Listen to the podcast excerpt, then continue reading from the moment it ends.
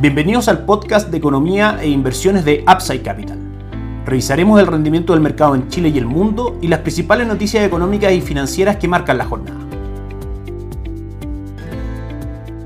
Muy buenos días, ¿cómo están ustedes? Miércoles 31 de enero de 2024, soy Ramiro Galeano, fundador de Upside Capital. Les doy la bienvenida a otra edición más de mercados en Upside Capital. Día clave para el mercado local y también para los mercados globales. Comenzamos por el mercado local, donde hoy termina la reunión de política monetaria del Banco Central de Chile, que comenzó ayer a las 18 horas. El Banco Central emitirá un comunicado a el mercado, donde explicará finalmente cuál es la decisión de tasa política monetaria que toman y también las principales variables que incidieron en el análisis. Respecto a las perspectivas del mercado de esta reunión, las expectativas están situadas en una rebaja de 100 puntos base, que la tasa política monetaria se ubique del 8.25% actual al 7.25%, amparado principalmente en las expectativas inflacionarias de 12 meses en adelante, absolutamente ancladas a la meta del Banco Central, que está entre el 2 y el 4%, y también con la inflación del mes de diciembre, finalmente la inflación 2023, marcando por debajo de lo que el mercado esperaba. También la deprimida actividad económica en Chile podría ser un factor indirecto para que el Banco Central siga rebajando la tasa de política monetaria, si bien no es el motivo principal. El motivo principal siempre es el control de la inflación. La decaída economía local, por supuesto, no necesita una tasa tan alta como la actual. Entendiendo, por ejemplo, que la tasa neutra para nuestra economía está alrededor del 4%. En ese sentido, una caída en la tasa política monetaria sería un incentivo para la economía de un menor costo del dinero en general, lo cual podría convertirse en un factor de reactivación económica. Una decisión que impactará en dos activos principalmente en Chile. El primero será, por supuesto, en renta fija local. Como sabemos, la relación es inversa. A medida que la tasa de política monetaria cae, caen también las tasas de descuento de los bonos que componen los fondos mutuos de renta fija, haciendo subir el valor de mercado de esto y generando ganancias de capital para quienes invierten en este tipo de instrumentos. Es decir, la relación es inversa. A medida que la tasa política monetaria sufra recorte, el valor de los bonos en el mercado tenderá a subir. Esta es la base de nuestra estrategia de inversión en renta fija local. El segundo impacto también será en el dólar, que desde el punto de vista fundamental, recorte de tasa de política monetaria en Chile, mientras se mantenga la tasa de política monetaria en Estados Unidos, es un factor de disminución de atractivo del peso chileno, puesto que la tasa asociada a esa moneda cae cada vez más, por ende pierde valor frente al dólar y el dólar en Chile tiende a subir. Ha sido por lejos el factor más relevante que ha hecho que el dólar en Chile tienda a subir aproximadamente 30 pesos desde el viernes pasado, cotizando hoy día en 932,40.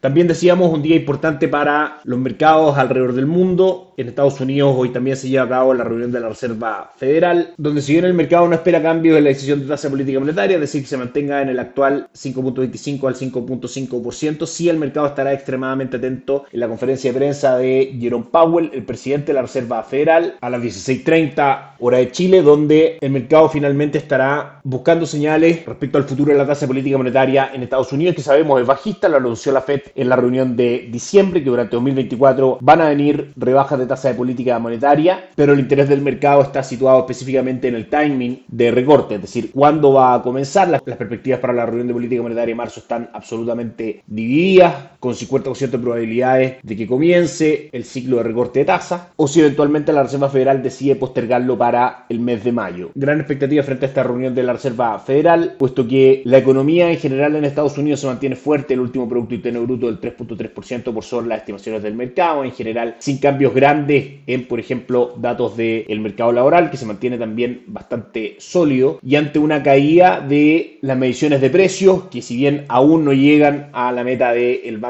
Central del 2% de inflación, se van acercando hacia allá. Estas condiciones generan, por supuesto, un panorama bastante incierto respecto a cuándo la Reserva Federal comenzará el ciclo de recorte de tasa de política monetaria. Actualizamos rápidamente el comportamiento del mercado local. El IPSA ayer cerró en 5.970 puntos, perdiendo los 6.000 puntos nuevamente, cayendo un 1.55%. Hoy sube levemente un 0.04%. Las acciones más transadas son Sogimich B, que cae un 1.5%, la TAM, que sube un 1.07% y Sencosud, que cae un 0.98%. El índice mantiene una pérdida durante el año 2024 del 3.66%, luego de ganancias de más del 17% durante el 2023. Fondo Itaú Esca Chile Equity, fondo acciones locales a través de Itaú AGF y fondo Capital y Acciones Chilenas a través de Principal AGF forman parte de nuestra recomendación de inversión para renta variable local. El dólar ayer cerró en 932, subiendo casi un peso durante la jornada. Hoy cotiza en 933, claramente sin volatilidad, esperando lo que va a ser en orden cronológico el comunicado de la Reserva Federal a las 16 horas hora de Chile, la conferencia de prensa de Jerome Powell a las 16.30 y por último el comunicado del Banco Central de Chile a las 18 horas. Por la parte superior, si las noticias son alcistas para el dólar en Chile, tenemos objetivos en 948. Por la parte inferior, objetivos de cotización en 906. Rangos amplios e inciertos, como también, por supuesto, el contenido de la información que nos entregue el Banco Central de Chile y la Reserva Federal de Estados Unidos hoy durante la tarde. El cobre marca hoy día un alza del 0.6%, cotizando en 3 dólares con 93. Como lo comentábamos ayer, veíamos un impulso alcista con una posible ruptura de 3 con 88 Logra este impulso el cobre, como decíamos, cotizando hoy día en 3,93 dólares por libra de cobre. Y de mantenerse la fuerza compradora, el objetivo está claramente situado gráficamente en 3 dólares con 97 centavos. Ayer fue un día mixto para Wall Street. Dow Jones subió un 0,36%, S&P 500 cayó un 0,01%, Nasdaq cayó un 0,68%. Respecto a calendario económico, algunas noticias que no comentamos ayer desde Estados Unidos. Sigue aumentando la confianza de los consumidores según la medición de, de Conference Board en Estados Unidos y también aumenta la cantidad de ofertas de empleo según la encuesta de ofertas de empleo publicada ayer a las 12 del día desde Estados Unidos. Tuvimos también desde China publicación de PMI, índice de gerentes de compra del sector manufacturero que marca 49.2 puntos, en línea con lo que el mercado esperaba y todavía en zona de contracción sin mostrar aún señales fuertes China de recuperación de su economía. Hoy, aparte de las esperadas noticias por parte de los bancos centrales, tuvimos publicación de cambio del empleo no agrícola privado en Estados Unidos que creció por debajo de lo que el mercado esperaba, 145 mil puestos nuevos de trabajo esperaba el mercado, sin embargo la medición de la agencia EP marca solamente 107 mil puestos creados. Por último, los mercados esperan la decisión de la Reserva Federal de la siguiente manera, la tasa del bono del tesoro de Estados Unidos a 10 años cae 8 puntos a 3.95, lo cual es alcista para el valor del bono. El dólar index cae hoy día un 0.38 en línea probablemente con la menor lectura de cifras de empleo que acabamos de comentar. En Asia la jornada es mixta, con caídas en el Hansen de Hong Kong y en el índice de Shanghai del 1.39 y 1.48% y alza en el Nikkei 225 de Japón del 0.61%. En Europa las cotizaciones son mixtas, con el DAX alemán perdiendo un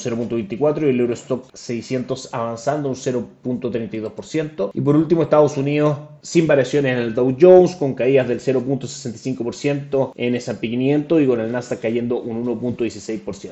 Respecto al calendario de entrega de resultados de empresas respecto al ejercicio del cuarto trimestre 2023, ayer martes, luego del cierre de la bolsa, publicaron sus resultados Microsoft y Alphabet, la matriz de Google, con resultados superiores a lo esperado en cuanto a beneficio por acción e ingreso por venta. Resultados que no son bien recibidos por el mercado, dado que hoy día Microsoft cae un 0.8% y Alphabet, la matriz de Google, retrocede un 6.02%. Hoy también publicó su resultado Mastercard por sobre las estimaciones en beneficio por acción e ingreso por venta y su cotización sube hoy día en el mercado un 2.36%. Eso es todo por hoy, que estén muy bien, nos encontramos mañana. Gracias por escuchar el podcast de Economía e Inversiones de Upside Capital.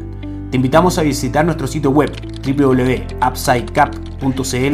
y contactarnos para brindarte una asesoría objetiva, sin sesgo y con una mirada global para tus inversiones.